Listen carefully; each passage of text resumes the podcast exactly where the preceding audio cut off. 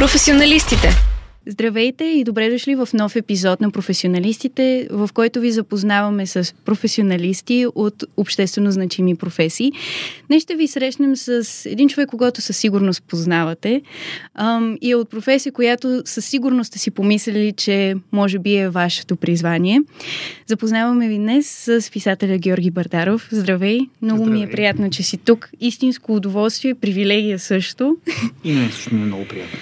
Ам, направо да скачаме в дълбокото. Скачам. Ако можеш да ми разкажеш малко за това как намери своето призвание, как така реши да станеш писател. Тук разговор, о, отговора всъщност ще е доста сложен и дълъг. Преди време ме бяха питали дали писането ми е професия или хоби. Всъщност нито е професия, нито е хоби, а е точно това, което ти каза. Призвание. Винаги съм имал желание да пиша, винаги съм писал. Въпросът е, че никога не съм отразявали. А, първият тест го написах в 87-ма, няма да го забравя. Бях а, на 14 години, 7 клас. А, беше смешно, защото тогава имаше един научно фантастичен сериал по нашата единствена телевизия. И когато в последната серия гръмна кораба на главните герои, той беше английски, аз плаках цяла вечер, си спомням. И на лятната вакансия написах продължение на този сериал. Това е първият ми текст след което съм писал много неща, и приказки, и разкази, и стихове, почти не съм писал и съм пращал на много издателства, вестници, списания, конкурси, никой не ме отразиха, докато 2013 един мой разказ стана популярен благодарение на социалните мрежи, иначе никой нямаше да стана писател. Реално. На социалните мрежи, реално. Да, колкото и да е странно, точно така. Участвах а, 2013 в един формат Майстор на думите, който е м- състезание за оратори, разказвачи и презентатори в един бар в София. Там разказах историята и се оказа, че в залата една редакторка от един сайт Public Republic, тя много хареса историята, предложи ми да я напиша, аз се написах. Пуснахме в сайта и а, около седмица, даже бях много щастлив, че имам един публикуван разказ в този живот. Викаме, една Да. ще имам един публикуван разказ и много се надявам да имам поне един позитивен отзив. Но той стигаше все по-надолу и по-надолу в листата и най-накрая, точно беше накрая, преди да отпадне, видях един позитивен отзив и казах, супер, значи какво повече искам в този живот. Имам публикуван разказ, имам позитивен отзив. Една седмица не влизах повече в сайта, тъй като имах тогава голяма лична драма, докато един ден приятел, седмица по-късно ми каза, ти знаеш какво става с твоя разказ? Ми, какво става? Публикувах го, има един позитивен отзив. Човек ти лут ли? Той се върти по всички социални мрежи, Фейсбука е полудял, по да, бе, да, моя разказ е полудял в Фейсбука и се оказа точно така. Така че благодарение на социалните мрежи тръгна кариерата, иначе нямаше да тръгна. Това е чудесно и много интересна история. Мисля, че всъщност доста хора биха се идентифицирали поне с частта, която нали, започваш в седми клас да списваш за любимите си герои и в някакъв момент това, че не си се отказал толкова дълго време, наистина е впечатляващо. А, предполагам, има много предизвикателства по пътя. Какво намираш за най-трудното в това да се утвърдиш като, като писател и особено в България? А, много неща са и аспекти. Най-хубавото, ще започна от най-хубавото, после ще стигна до най-трудното. Добре. Най-хубавото е точно с това, че имаме тези социални мрежи и има възможност всеки, който пише, да стигне до аудитория. Докато когато аз започвах да пиша, а, 80-90-те години нямаше интернет, нямаше социални мрежи и ако някой издателство вестник не те забележеше и не ти дадеше път, беше абсолютно невъзможно. М. Сега не е така и това е много хубаво. Аз много се радвам а, на този свят, в който имаш тези възможности. Много че- често, даже и вчера бях на едно награждаване за писател, най-четен автор на годината в библиотеката на столична библиотека на Славейков. И всичките изказани бяха ни тотално минорни, колко ужасен света, колко ужасно всичко е гадно в България. И аз не споделям това мнение. Аз смятам, че живеем в най-благодатното време от цялата човешка история, защото имаме толкова много възможности, които никой преди ги е нямал. Ето аз само преди, даже на моите студенти, като обяснявам как преди 20 години не е имало интернет, да проиш един факт, е трябвало да направиш еди какви си усилия, те не могат да повярват, че е било така. Така че наистина това е най-хубавото. Най-трудното е, че в България пазар е ограничен, нали, когато М. пишеш на български а, в общи линии. И пак различно е за кой. За младите, м- те по-лесно се намират аудитория. Вече, когато стигнеш една по-зряла възраст, освен, че пазар е ограничен, а, всичко е много строго а, сегментирано, т.е. има си някои издателства, някои писатели и те са като затворен кръг. да. Примерно, мен тотално не ме приемат, но при мен няма проблем, защото аз съм си университетски преподавател. Това си ми е най-важното и основното в живота. А пък вече имам и аудитория, която си е моя аудитория, така че не е проблем. А, но вече малко по да излезем извън тази българска среда. Най-трудното според мен е, за един писател, то може би не само в България, е да си постоянно упорит, защото писането а, изглежда много примамливо. Нали, да си писател.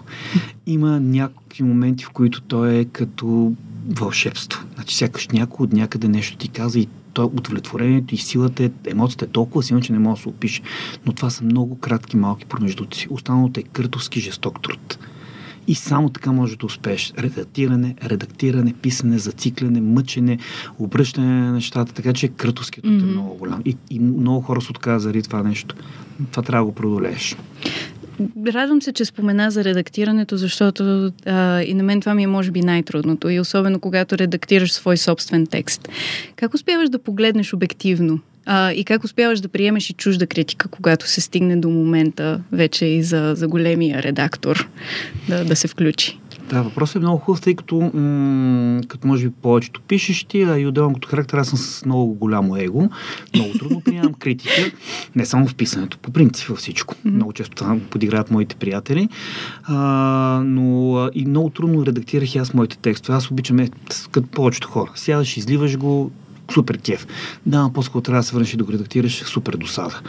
Но ако искаш наистина да се реализираш, аз пък исках, трябва да минеш през този процес на редактиране. Как да го погледнеш отстрани, а, примерно диалозите си разигравам на глас. Mm-hmm. Сам сядам и почвам да си разигравам на глас, когато съм ги написал, не преди това. И след това ги оправям по това как дали ми звучат естествено или ми звучат неестествено. А, проверявам много внимателно фактологията. М- а, използвам клишета като повечето може би. След това минавам много да видя къде са клишета, да ги махне и тях. Тежък труд е, досаден, но иначе пък няма да стане хубав продукт. Отделно вече аз имам някой човек, на които имам много голямо доверие които ми помагат с техния страничен поглед. Това е преди редактора да стигна до редактора. И това е много ценно, ако имаш такива хора. А, и а, накрая, че стигаме до големият редактор, който при мен е един голям български писател Христо Крастоянов. Да. Той, ме, той ми спечели доверието и оттам нататък аз отпуснах с него да работя и видях, че няма как без редактор. Често като започнах да пиша, ми казаха вече по-утвърдени писатели, че те не биха допуснали някой да им редактира текста, че няма някой как по-добре от тях да го направи. Наскоро даже един мой приятел, който е чудесен писател, даже направи някаква ремарка, че редактора да работи, те все едно някой друг да ти пише текста. Тотално не споделям това нещо изключително mm-hmm. важна е ролята на редактора. В моите книги няма една дума написана от Христо Крастоянов, но изчистил толкова излишни неща, дал ми толкова друг поглед върху нещата. Ние с него си комуникираме супер брутално. Той ще в началото започне да каза, аз ще съм крайно остър, ако не ти е кеф, прекратяваме. Да. Още на първата книга. Нали, примерно има случай, в който ми пише, идиот, как си могъл да скапеш тази хубава идея, ще те пребия, защото живее в Ямбо и си пишем. Нали, така по-мъжки. Но няма проблем. А, примерно във втори ми роман Абсолвоте, имаше една супер важна глава, 20, която ме накара пет пъти да я пренапиша. Пет пъти. И като написах първия път, той ми отговори, Жоре, идеята ти за тази глава е гениална. Направо ме разтрепер, като видях каква ти е идеята, шапката са и толкова тъпо си е написал, че просто не мога да си представиш. Пише... Това са ми любимите редактори. да, наистина, много се цени. Пише втори път и му е пращан по имейла, нали същата идея, но коренно различен текст. И той ми отговаря с неговото чувство за хумор. Жоре, май си сбъркал файла, прати си ми същия файл. И аз отговарям, не хващам хумор и отговарям, не, не, Христо, съвсем друг е. Е, друг има също толкова тъп.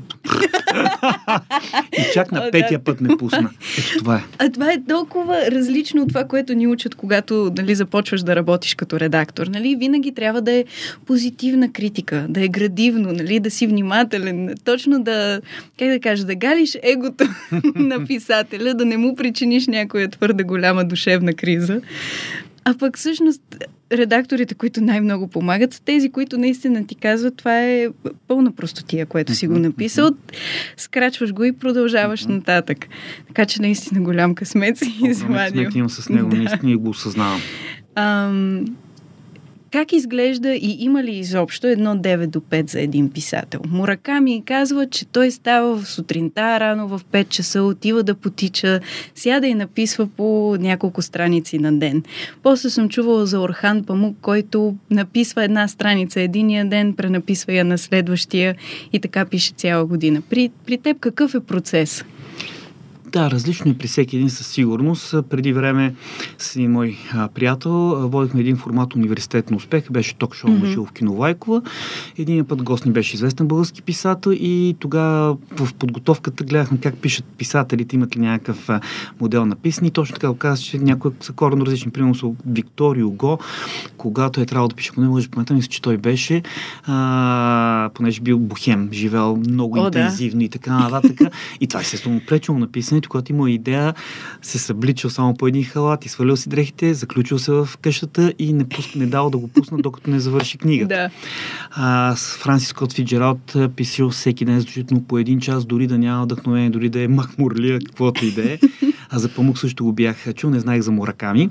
А, един писател не може да отдее до 5 в никакъв случай. Един писател, mm-hmm. според мен, е, а, дори тези, които работят отдее до 5, писането им е спасение от това отдее до 5. Аз ти казах преди да влезем в студиото, mm-hmm. че съм имал уникалния късмет този живот. Само две години, то далечните 98-9 да работя отдее до 5 в една фирма. През цялото останало време аз работя на ден по 10-12 часа, но нямам отдее до 5. Mm-hmm. Самият аз, приемам как пише, понеже това ти беше въпроса, пише вечер, пише в барове. Това mm-hmm. е моето място. Първи роман го написах в е, бар Таймлес до Софийския университет. Да. Прекрасно място.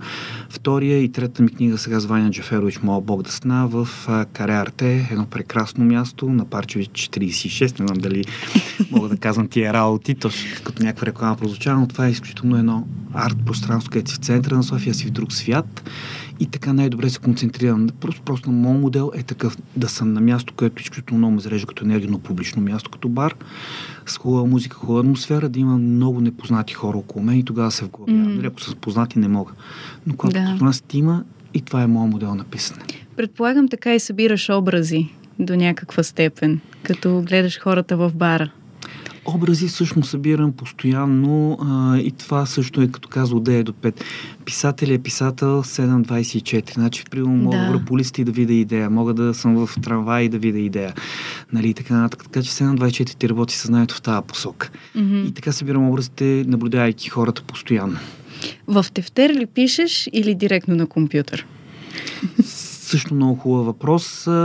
Аз все още, въпреки че напредна с годините, имам феноменална памет. Ама наистина феноменална. Това ми е помогнало в този живот много, когато съм се готвил за докторант и когато съм преподавал, когато бях сценарист на Стани Богат. А, и сега при нас имам десетки презентации да ми кажат почни на еди, коя от 15 слайд, почвам от 15, аз го знам като модел в главата си.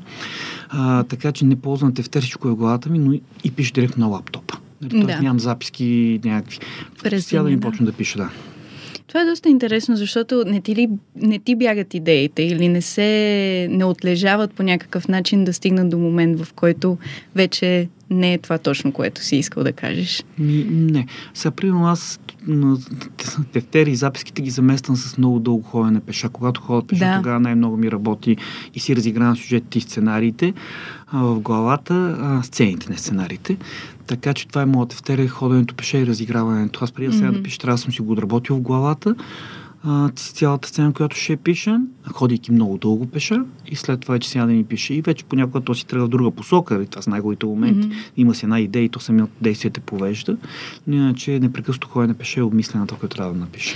При мен също обикновено, докато ходя, се получават някакви идеи за статите, които нали, списвам за Teen Station, обаче а, обикновено забравим точно откъде е тръгнал. И трябва, дори и имал моменти, в които дори да съм стигнала вкъщи, се връщам обратно на това място, където ми е дошла идеята и чакам отново да дойде. Просто седя и чакам. Докато... Идва ли? Ага.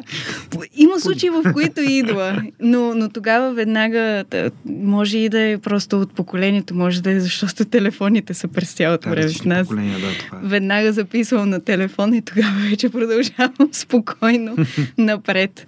А, а има ли моменти, в които си изпитвал писателски блокаж? И ако е имал такива, как го лекуваш? Едва ли има някой, който пише да не го изпитва. Естествено, че съм го изпитвал и то многократно.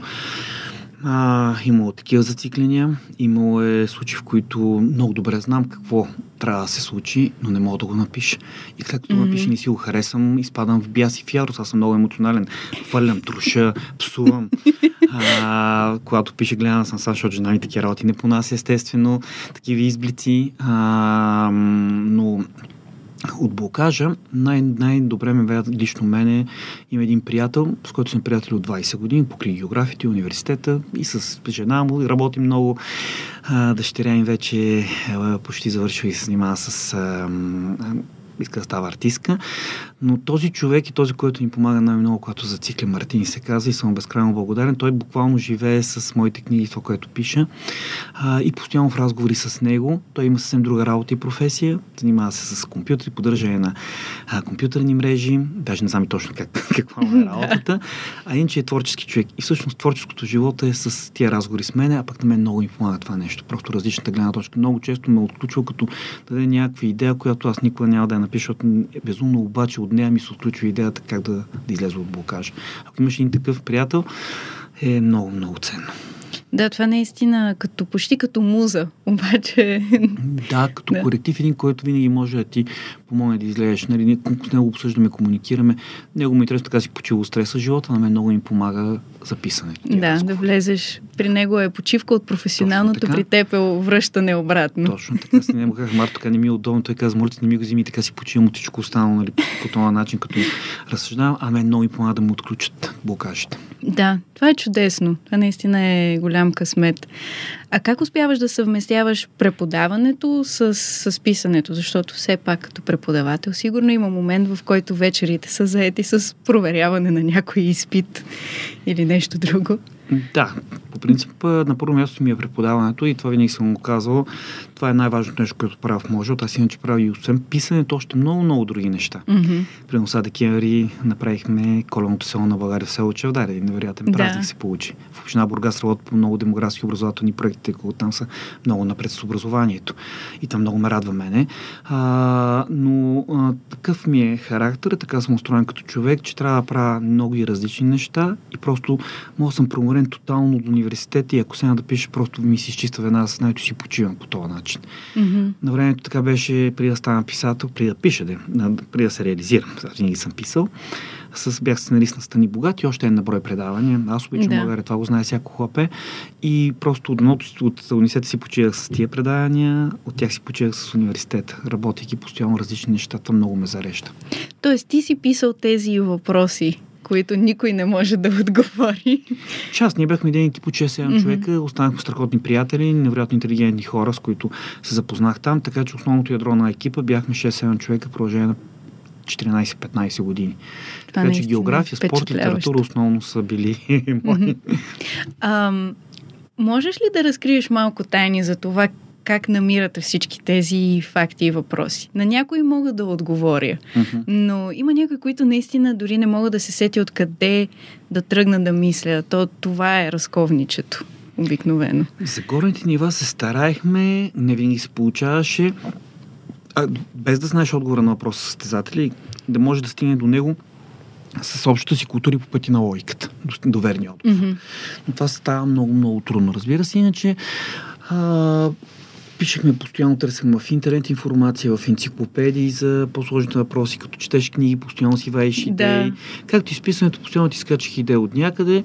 А, и много интересно, че примерно имаш една идея за въпрос, тръгва да четеш и покрай това, където четеш в интернет, навързваш още и още и още и така. Да, и накрая се стига до нещо, което наистина да, пак, ви затрудни всеки. Както изписането, редактираш, перформулираш, понякога се консултирахме помежду си имаме много хубави идеи, не мога да напишем просто mm-hmm. дистракторите, не мога да намерим най-добрите. И така, беше много хубав, творчески, прекрасен процес. Да, това е също е, добър начин. Предполагам, това е малко по-близо до една работа 9 до 5, колкото mm-hmm. и да е. И да те е откъснало от призванието. Ам, ако може сега малко да ми разкажеш за един друг твой проект, с който сега започваш да се занимаваш, предполагам, или uh-huh. дори вече, може би пък е озрял. Това е издателството за, за млади писатели. Може да ми разкажеш от, къде, къде е началото, как започна всичко? Да, ами вече по набра скоро, четвърта година е нашето издателство. Mm-hmm. Издателски процент са къща Мусагена. Е, поредното, аз съм правил много лудости в този живот и много се радвам, че съм ги правил. Винаги съм почи, почивал, не почивал, а застъпвал вероятно, че колкото и да луди идеята трябва да опиташ, защото някъде ще съжаляваш, че не си опита. Дори риск от провал съм се провалял много пъти, в много неща. А, никой не съм бил само успешен. Имам страхотни провали. Грандиозни даже. Но това не ме е спирало, защото значи някой ден ще съжалявам, че не съм опитал. Така че идеята се роди на една тераса на парка Зимов, където с моите чудесни приятели Петко и Рали решихме да направим тази лудо, лудо, защото и тримата имаме съвсем други професии. Рали се занимава с а, телевизия. Тя е продуцент на предаването на кафе, завършил е кинознание. Mm-hmm. Петко е музикант и режисьор. А, въобще да, в тази сфера артистично, но не с такова нещо, защото издателския бизнес има своите специфики. Така че се впуснахме в тази лудост и понеже и трима сме горе-долу на възраст, тогава се роди идеята, че може да вземем един млад човек, който има погледа върху младите и взехме Наталка, тя е племеничка на Петко, млад, много интелигентен човек. И всъщност не, не беше идеята. В началото имахме само моите книги. И се чуехме как на къде да тръгнем. Нейната идея беше точно насобрена към младите автори, като тя предложи такива, които са известни в социалните мрежи, да ги поканим, да ги издадеме. Много хората казаха, вие сте луди. Първо, това е поезия. Второ, млади хора. Известни в социалните мрежи. Кой ще им купи книгите? И се оказа, че не е така. Имам автори, които вече издават трета, четвърта книга с нас, много добре продавани са и ние си сложихме този бранд, младите дигитални поети на България и наистина много добре се развива и съм много щастлив. И малко прилича на твоя път, нали, през социалните мрежи, да, обвързането остава да, там. Точно така, да. да. И занадващо е, че има толкова много млади автори, които специално с поезия се, се занимават. И, и че има търсене точно във възрастовата група за, за поезия. Ам, а има ли за проза? Някой, който пише, или за някакъв вид журналистика, която принцип, е по-интересна. Ние, да, ние сме издателски продуцентска къща. Идеята ни е да работим в сферата на музиката, на театъра, mm-hmm. тъй като имаме и контакти там, и опит. Аз не самия, Петко и Рали, а, моите партньори и съдружници. А, но се оказа, аз не се знаех, че има толкова много, които пишат, а, но си знаех, че има толкова много, които четат от младите хора. И това клише, как младите не четат, не се интересуват от нищо, е толкова тъпо, ще го нарека направо. Не е вярно. Не е вярно. Ето вчера, като пак ще се позова на това награждане на Столична библиотека, оказа, че за първ път от 1982 година толкова много книги са поръчани над 530 хиляди и над 30% са читателите до 25 годишна възраст. Mm-hmm. Просто не е вярно. Така че наистина чете се, четат младите хора, да, различни са, съвсем нормално всяко на поколение различно, още повече вашите са поколения на дигиталните технологии, нали, няма как да мислят като моето поколение. А, и проза също така имаме. Ние започнахме с поетите, вече навлезахме в прозата, съвсем скоро се надявам да влезем и в другите изкуства. Да, това е наистина най- най-хубавото на четенето, че остава за, за винаги. И аз също не съм съгласна с статистиката, че като цяло българите не четат, защото поне в моя опит, книгата е един от най-желаните и най-купуваните подаръци. Което, нали, означава, че човек когато си помисли за някой любим, веднага се сеща за книга и за четене. Чудесно. Така че наистина съм напълно съгласна с това, че клишето е много глупаво. Ам, към какво си се насочил сега? Продължаваш с а, нова книга или с още някой нов проект или си се посветил за сега изцяло на преподаването, може би на издателството? Всичко. Всичко едновременно. Всичко едновременно. Така, така живея на такива обороти, така обичам, така се зареждам. Редките моменти в моя живот, когато съм няма какво да правя, са били най-тъжните моменти, най-тежките. Просто това за мен е да няма какво да правя, ме побърква. Нали, както много хора казват, само да дойде събота или само да дойде лятната вакансия, само да малко да си почина, аз не мога. И, и на морето, включително, продължавам да пиша и да си работя. Так, така, да. така си функционирам и така ми е кеф. Така че всяко нещо, университета си е на първо място, продължавам да си работя, ни предстои сесия с mm-hmm. моите студенти виждам, че трябва малко да променя начина си на преподаване, точно заради това, че студентите са различни, етата са различни. А, примерно аз имам много интересни теми което религиозни конфликти по демография са страхотно направени презентации, смея да го кажа. А, и преди 10 години по 2 часа те не, не гъкваха студентите. Сега на 15 минута се разсейват и самите те ми оказаха, не може толкова дълго време да си задържим вниманието. Имаме нужда да погледнем телефона и просто нещо трябва да промена. Тоест повече интеракция mm-hmm. Спирам, водим диалог, продължавам и така нататък. В издателството продължаваме с а, а, новите ни книги и, и автори, млади автори. А, по много интересни проекти работя, особено в община Бургас, свързани с образование и демография. Сега, за моя радост, Софийски университет откри първия си филиал в историята точно в Бургас. Това беше голяма мечта mm-hmm. на бургаската община. А, село Чевдар, селото пътувам да подготвим новото колено село на България, където там заповядайте сега ви кана. Ето как България се казват как нищо не се случи, нищо не може да се случи. Миналата година, по-миналата вече, 2021, бях на литературен фестивал в Чавдар покана. С кмета се видяхме, паснахме си много. И му казах, Светло, а, Светло, пък Светло ме покани, Светло Желев, а, Гриша, дай да направим нещо за Той ми предложи да направим. И му предложих да направим едно колено село, както съм виждал в Чехия, в Австрия, където съм бил на да, специализация. Да. И го направихме. Тази година стана още по-масштабно. Над 100 000 души дойдоха тази година. С много богата културна и артистична програма, която имаме, с атмосферата. Въобще, ето нещата се случват, така че и там продължавам. И имам нова идея за книга, която си е разработвам в момента и това е най-хубавият момент, в който вече се оформя идеята и влизаш да я пишеш да, преди да, да зациклиш. преди да зациклиш е да. много хубаво. А, а това село го подготвяш още от сега? Целогодишен проект? Ами целогодишен, защото ние първата година август го а, решихме като идея до ноември 2022. Нали, до ноември 2021, се. До ноември се чудехме, колебахме заради пандемията и мерките. Да. Две-три седмици преди да стартираме, кмета Григор Долов каза, Вежоро, страхме и викам, окей, ти носиш целия риск, нали, няма Mm-hmm. Обаче после рискувахме и го направихме. Миналото година започнахме подготовката от лятото и пак не ни стигна времето. Сега от тази салута почваме за следващото година, където искаме да направим още по-масштабно, още по-интересно. И така, проектът е много интересен, много ни вълнува. Със сигурност това е а, наистина такова преживяване и нали, нещо ново за, за България и сплотява хора от всякакви места, което е най-хубавото. най-хубавото. Да.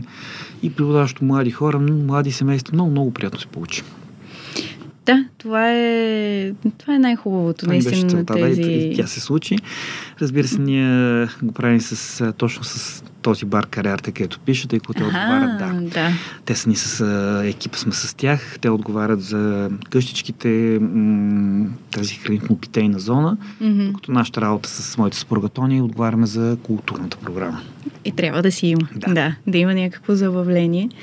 Ам, за частта за образованието ми стана много интересно и специално връзката с Бургас. Ти спомена, че там много се развива а, и че сега се отваря филиал на Софийския университет. Какви предмети ще има, ще има там и ще направиш ли съвместна работа? Ще пътуваш ли доста по-често към Бургас?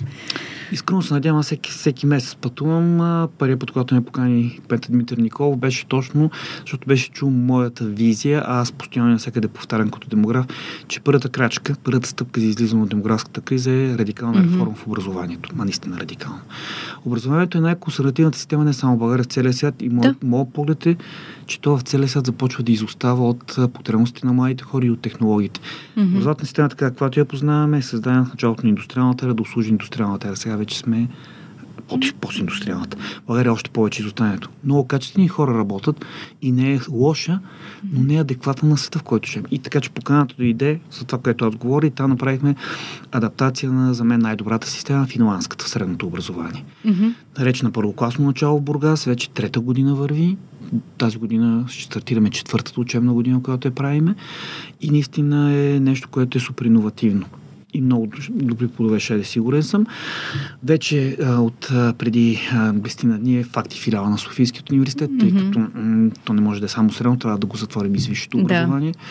А, те първа ще се види какви ще бъдат специалности, тъй като е много прясно още. А, сега те си разговарят, разбира се, с факултети, с ръководството на университета, търсят и специалности, които ги няма другите два университета на Бургас, разбира се за да може да бъде нещо ново и да има добавена стойност за Бургас. Има такива сигурен че ще се случи и се надявам и аз да бъда част от този процес. Да. И съм напълно съгласна с това, което казваш, че образованието изостава нали, в един глобален мащаб и то самия начин на събирането на информация. Не, дори, дори не е проблема в преподаването. Mm-hmm, нали, много хора смятат, че въвеждането единствено, например, една презентация, един прожектор, компютри в класната стая ще оправи нещата и нали, това е иновацията. Но всъщност е толкова много повече и то е въвеждането на ученика в, нека дори го кажем, процеса на преподаване. Защото и тази връзка, която се осъществява, когато а, преподавател и ученик си разменят ролите, е, е много ценна. Така че се надявам, че има някакъв такъв елемент също въведено. Нашата аудитория много се интересува специално наистина от а, пътя на образованието и, и заради това, така те попитах и за филиала на, на Софийския университет, защото в България има много потенциал висшето образование да се реформира и то бързо. Ам, и като, може би, един заключителен въпрос, защото малко така ни минава твърде бързо времето. Радвам се. Ам, ти си писател, надявам се обаче си и читател. Да, разбира се. Няма как. Няма как. Чук, че ми читатели, писатели не върви просто. Да. Ам, затова има ли, примерно, пет книги, които можеш да препоръчаш на, на нашите слушатели, ам, които теб много са те впечатлили, вдъхновили и про, или просто са ти любими, дори без да има някаква специална причина? Разбира се, първо ще кажа, че за да се изградиш като писател, трябва много да четеш преди това изключително Mm-hmm. То ти изгражда начин на мислене, конструиране на речта, езика, въобще много, много неща са. Първо четенето, след това вече минаваш към писането. А, имам много любими книги, разбира се. На първо място със сигурност 100 години самота на Габриел Гарсия Маркис. Mm-hmm. Книгата, която най-много ме впечатля, най-много ми е дала. Аз започнах да я чета на 20 години. Стигна до към 60 страници, как тази глупост не мога да се прочете и я захвърли. На 30 започнах отново. Отново до към 100 страница почти не се получаваш, но тогава вече бях по-зрял и продължих и след това попаднах в магически реализъм на Маркис. Никога не излезнах от него. Наистина това за мен е феноменално. Безкрайно много харесвам споменатия вече Орхан Памук, особено книгата му Сняг. И с това гениално първо изречение, човекът, който вземаше място за шофьора в автобуса, размишляваше за тишината на снега. Гениално е просто. Да. И сега настръхвам. А, много голям почитател съм на Никос Казанзак. Изпусненото изкушение mm-hmm. за мен е много ценна книга. А, много, много други няма как да не отбележа, че имам и много така любими български и съвремени автори. Има един, който е по-малко известен, но непременно си заслужава да му бъде обърнато внимание. Радко Пенев от Бургас, а, Иво Иванов, който живее в Штатите и пише да. и сме приятели, много сран, че сме приятели. А, и много други книги, просто са в момента. Дори тримата мускитари на Дюма ми е книга, която ми дава много, защото тя ме накара да чета. Аз като дете бях футболист и почти не четях. да, и това е факт. А, до момента, в който а, прочетох последна задължителната литература, разбира се, но тя се беше задължителна заради училище, не ме уличаше в четенето. До момента, в който прочетох трината мускитари се влюбих в четенето за винаги. Ето на една книга, която ми даде изключително много. А, много ти благодаря за този разговор. Наистина за мен беше изключително удоволствие и като един ентусиаст писател, наистина беше много приятно да чуя, че във всеки един момент може да бъде открита. Да, абсолютно е така. А, и, и сега имаме едно малко подаръче за теб. Много се радвам. Защото ние в Teen Station много обичаме историите. Супер. И подаряваме едно е такова тефтерче, в което знам, че не записваш в тефтери, но пък може би това ще те вдъхнови да се върнеш към хартията. Добре, супер. А, идеята на, на специално тези тефтери е, че всъщност ние започнахме тема на месеца, в а, която а, каним един иллюстратор, млад български иллюстратор, да направи корицата към темата. И вече някой от редакторския екип пише а, кратка статия, за да я въведе. Новата ни тема е Singles. И ми се ще, ако може да ни нахвърляш част от твоите идеи, какво, какви асоциации ти излизат с, с сингъл и синглс? Uh, излиза ми а, асоциациите с това, че а, съвременния свят все по-трудно хората комуникират заради тези технологии, които имаме. А, комуникирайки, имам пред на живо.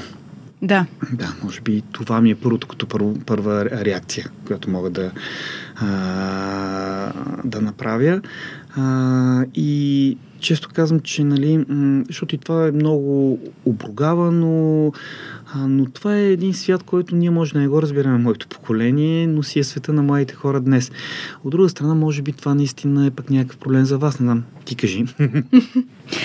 Честно казано го забелязвам. Mm-hmm. Особено сега, като започнах а, да ходя вече в университет, първи семестър. И, и даже по едно време се чудех и си казвам, добре, рано е да устарявам. Много е рано. Да. да. Защо ми е толкова трудно да се спрятелявам? Нали? И мисля, че има, както и спомена за самото учене, че трудно се задържа вниманието ни върху нещо, особено в лекция, примерно. Mm-hmm. Забравили сме малко или много, дали заради пандемията, дали заради нещо друго.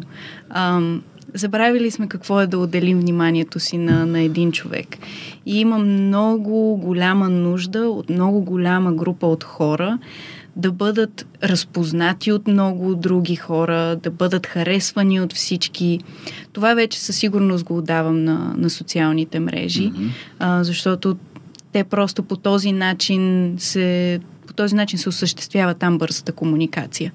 И действително е толкова лесно да си направиш познати, но е толкова трудно да задържиш приятели. Uh-huh. А, така че, мисля, че си на, на прав път да, с... Точно, точно на това ме въвее, нали, като ми казват думата. Да. А, но да, значи наистина не, не съм само аз явно.